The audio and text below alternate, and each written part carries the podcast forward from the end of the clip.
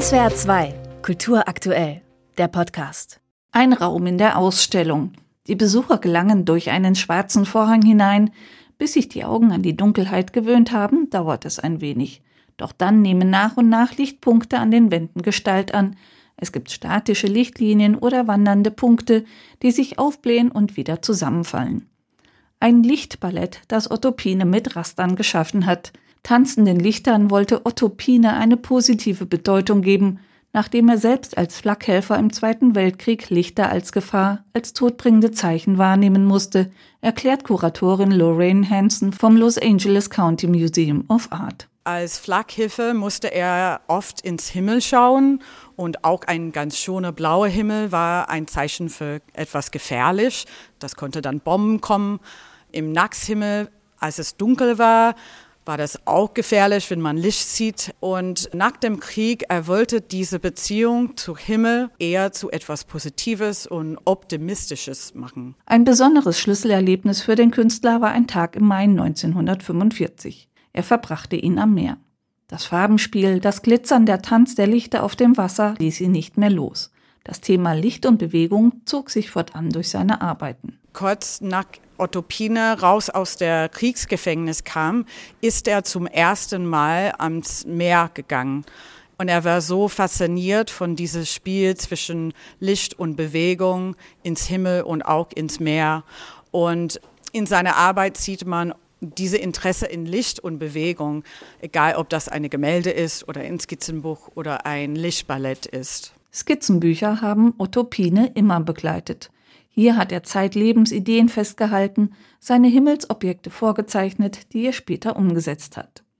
20 seiner Skizzenbücher sind in der Ausstellung zu sehen, ergänzt durch Faksimile-Drucke, die einen umfassenderen Einblick ermöglichen. Was wir hier in dieser Ausstellung zeigen, ist die Beziehung zwischen seinen Skizzen und seine anderen Arbeiten, die Medienarbeiten, die Gemälde, die Skulpturen. Riesige Schläuche, die bei seiner Sky Art in den Himmel wachsen oder die im Museum ausgestellten raumfüllenden aufblasbaren Gebilde, die sich im sogenannten Air Aquarium befinden.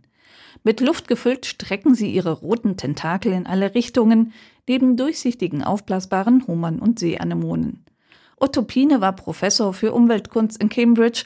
Eines seiner Anliegen war, das Schöne der Natur mit seiner Kunst in die urbanen Räume zu bringen.